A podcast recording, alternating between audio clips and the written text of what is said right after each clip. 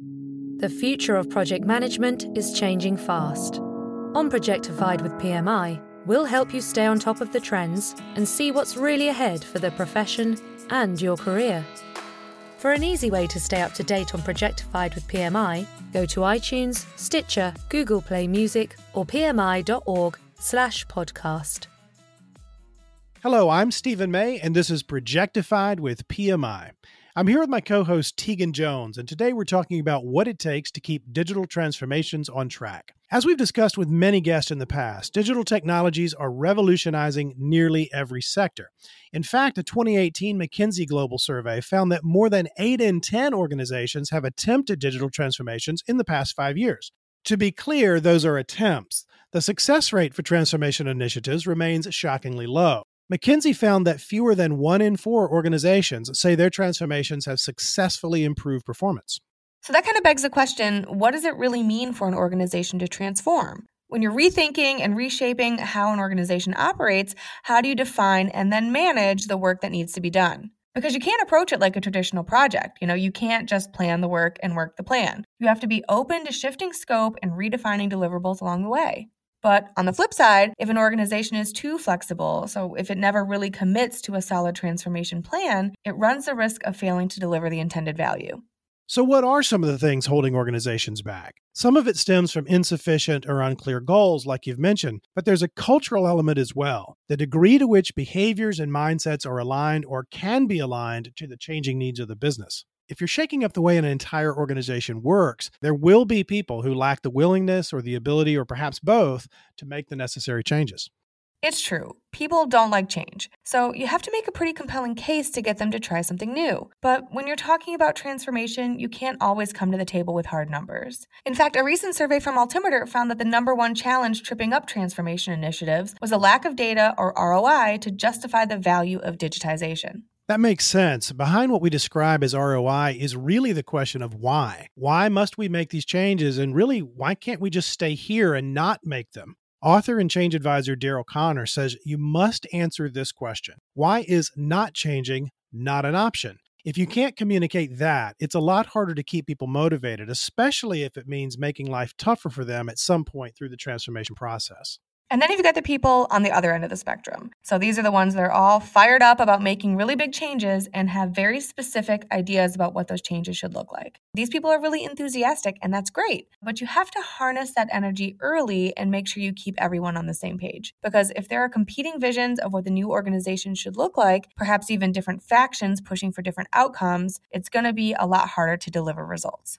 That's something I recently heard from Rob Loader, the executive leading up capital planning and delivery at Telstra in Melbourne, Australia. He talked about why you need to get leaders across the organization clear and aligned on the purpose and desired outcomes at the start of a transformation, even if it's not 100% clear how you'll get there. He offered up some things he's learned from the digital transformation happening at Telstra, and I think his insights are applicable across cultures and industries. We'll hear from him later in the episode. We're also going to hear from Seema Sadhu, a senior project manager for the clothing company PVH in the U.S. state of New Jersey. She says that while transformations are often these big picture visions that are passed down from business leaders, project and program managers can make these initiatives more tangible by breaking them into smaller projects. She says this approach makes it easier to navigate change and uncertainty in one area without pushing the whole transformation off track. But first, we're going to hear from Jan Olesen, head of Agile Transformation for the financial services firm Manulife in Hong Kong. He outlined how agile principles and approaches can help teams navigate changes efficiently and gain clarity on how to move forward despite resistance to change. Let's go to him now.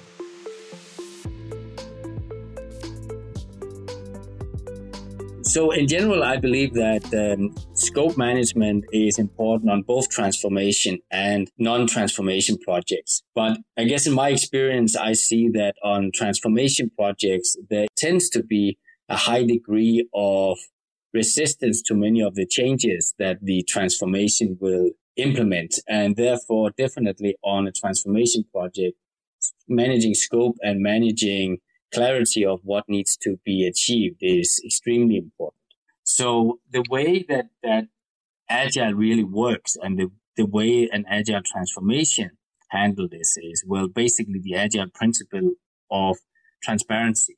So it is to have full visibility That's a key tool to ensure that we very early on see if something is now started to go in a direction which is not what we initially uh, intended it to be. When we're working in Agile, we have very distinct roles. So anything to do with prioritization, what it is that is going to be built, that the product owner, that is the person that has the ultimate authority to decide what is built and what is the right priority of that part of the solution to be built, meaning what is built first. In reality, the product owner will rely on other team members with expertise. So it's not just about what is important and needs to be prioritized first in terms of value, but also in terms of sequencing and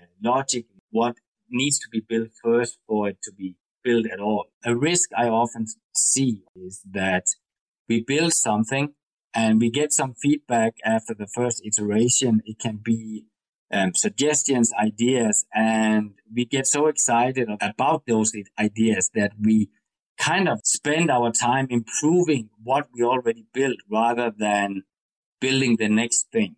And that is the risk that we need to make sure that the product owner also understand that yes, we need to build a great outcome. We need to iterate on it. We need to listen to feedback, but we also need to move forward and get to the end of what our vision and roadmap have set out to be. Strategic initiatives, that is where the reward is high and it's also where the risk is high. But strategic initiatives, that is where I see it will bring you forward in your career because it's strategic. It's likely that this is something that uh, you can use elsewhere. I really like the point that Jan made about clearly defining roles and identifying key decision makers. You need to bring people from across the organization into the decision making process to build a solid base of commitment. But you also need to know who's ultimately in control. Otherwise, you end up trying to manage a kind of runaway train. Right, because like we said before, transformation projects do need clarity and transparency to succeed, even if the scope is flexible. And that's something we heard from Seema Sadhu, a senior project manager at PVH Corporation in the US state of New Jersey. PVH is a fashion and lifestyle company that owns clothing brands including Calvin Klein, Tommy Hilfiger, and Izod. Seema also discussed why it's important to think about how real people will have to change throughout digital transformation and not just the technology. Our contributing editor, Hannah Schmidt, has the full story. Let's go to her now. A digital transformation isn't just a project, it's a vision of the future. And project and program managers have to get creative to make that vision a reality. Seema Sadhu has led the charge on several digital transformations, helping organizations do the hard work of becoming something new. And she says the key to success is breaking down massive transformation initiatives into bite sized chunks of work that are easier to keep on track. Your transformation is always some strategic vision. It really boils down to breaking that vision into small, measurable pieces called projects. And that's how I would typically go about managing the scope of these huge transformations. What is important for transformation type of activities or initiatives is to be able to understand that strategic vision that defines a transformation first. Once you have boiled that strategic vision to practical smaller projects with somewhat what well defined scope, you are able to then manage that scope effectively. But putting new technology in place is just one part of a digital transformation. These initiatives also involve big changes to an organization's culture. And getting people to adopt a new way of working is often a bigger job than updating the tech.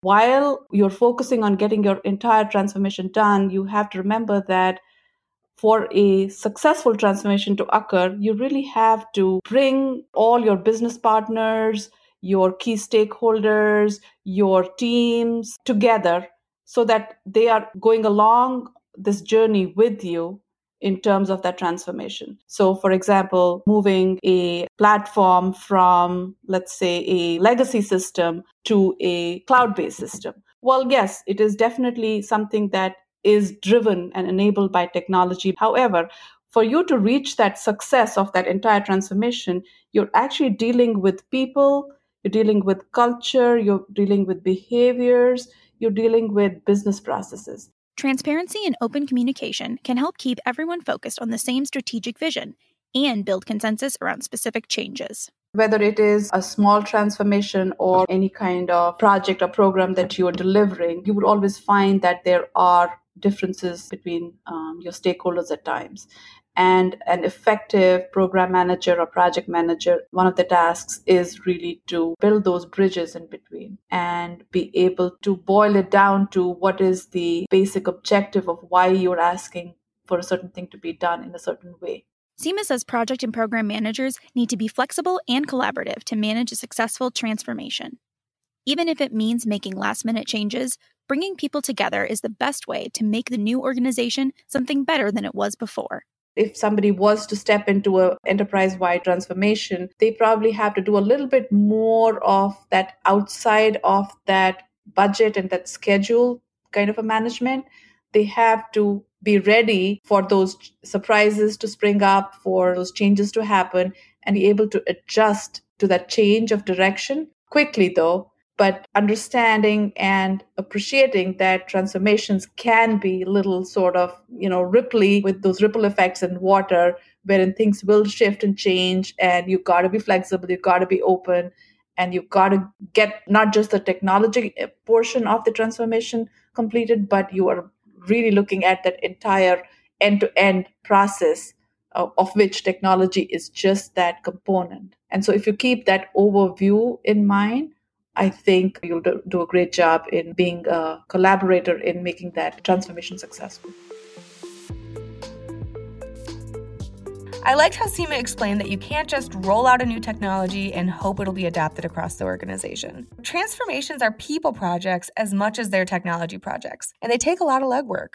How leaders can bring people into the fold early is something I discussed with Rob Loader, executive in charge of capital planning and delivery at Telstra in Melbourne, Australia. We discussed how focusing on the purpose of the transformation and what it intends to deliver can help project teams see how they're progressing, which in turn reinforces their commitment to the initiative.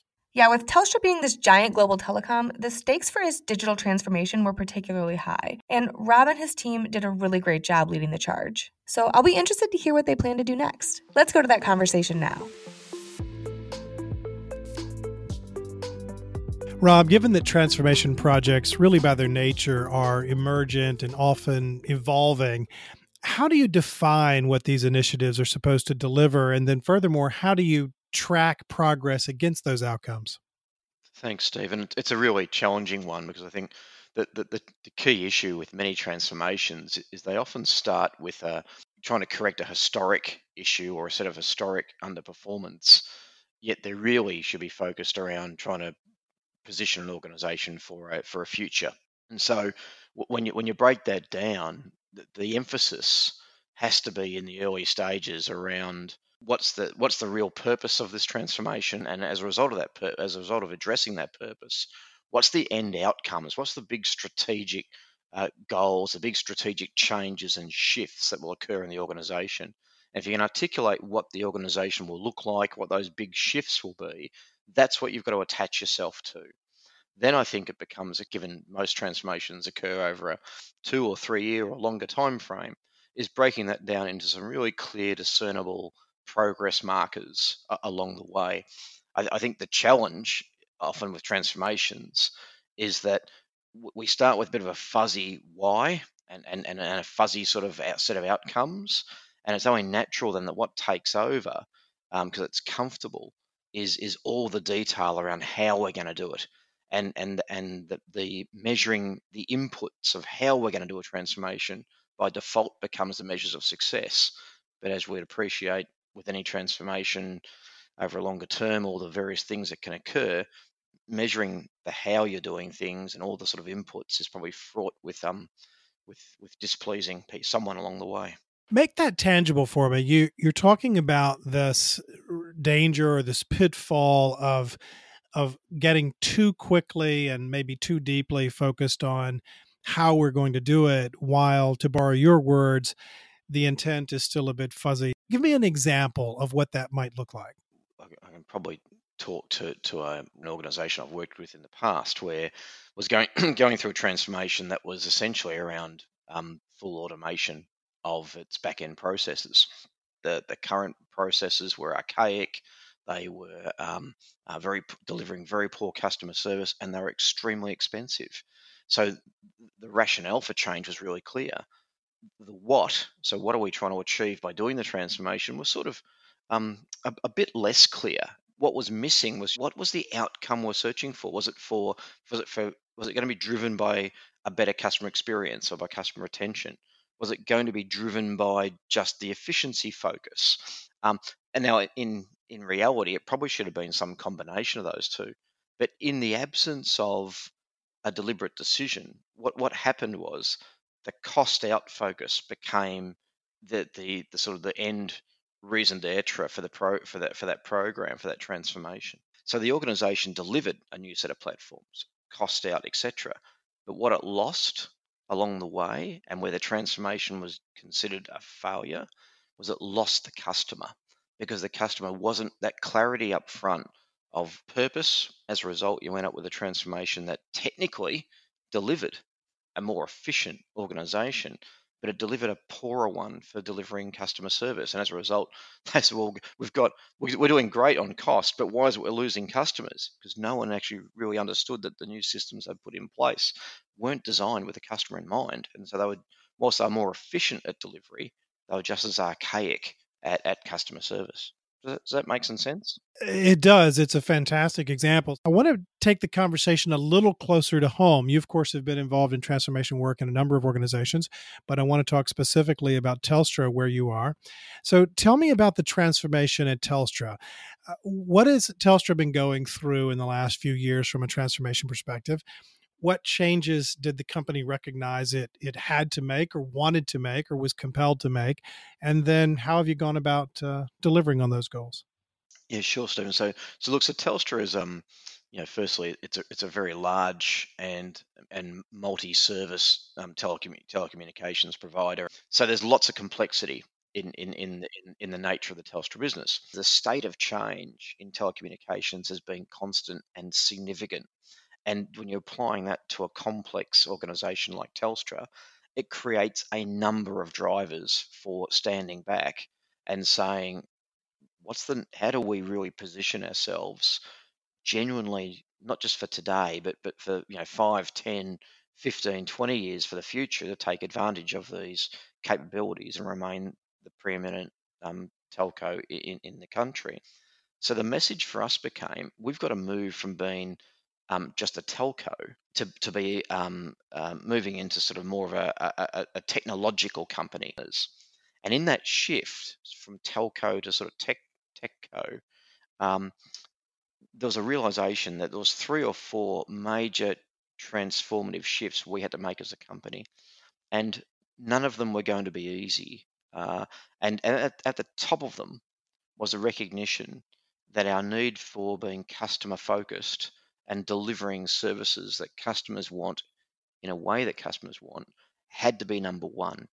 Then it became about streamlining the nature of our business. So if we streamline systems we make them more efficient, the objective of that is not just to save cost, but to actually make it easier for our staff to, to deliver services to customers and for those services to customers to be delivered more efficiently um, and more consistently at high quality. Um, and then, and with that as well was also our transformation was really around our network, maintaining our network leadership, taking it into the new era. Rob, you have been incredibly generous with your time, your insight, um, your experience, and I appreciate that. I want to ask you one more question before we cut you loose, if that's all right. So, if you're talking with a project professional, someone who has experience in project or program management, but they haven't really been working in transformation initiatives, not true transformation initiatives, but they have an interest and they believe they'll have the opportunity, what is your advice to that person who's approaching uh, playing a major leadership role in their first transformation initiative? Well, I think if I go back to the very start, they need to, for, for their own sanity, but also for the clarity of their role and the contribution they're going to make, is make sure that they've asked the questions of sort of why, what, um, over and above the how. Now, as project managers, we know a big part of their job is also to be about defining a plan and a way forward. So, so they have to get into the how at some point in time.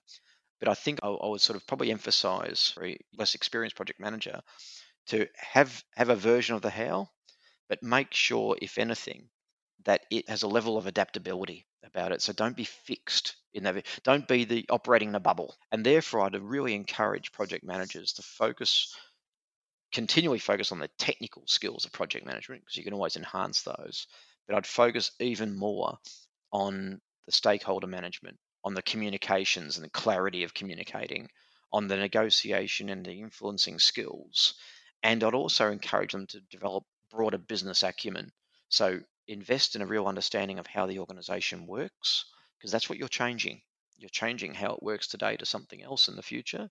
And, and develop a bit more financial nous, um, you know, sort of commercial understanding, because all the decisions you're making in the project have a commercial outcome. And I think if project managers are focused on those parcels of skills, so that you know, be the best sort of technical project managers, so you understand your tools of trade, have those people leadership and interaction skills, and you have that commercial, sort of financial, and sort of business acumen. In other words, understanding the stuff you're doing and how it shifts an organization, changes it, whether it's commercial trade offs, so on and so forth. I think you are then well positioned to be a genuine change agent Good advice indeed. With that, Rob Loader, executive for capital planning within finance and strategy at Telstra in Melbourne, Australia, has the last word. Rob, it's been great talking with you. I've really enjoyed having you on. It's been uh, terrific. Uh, you sharing your experience and insight. Wonderful stuff. Thank you for being here. Thanks very much, Stephen. It's been a real pleasure.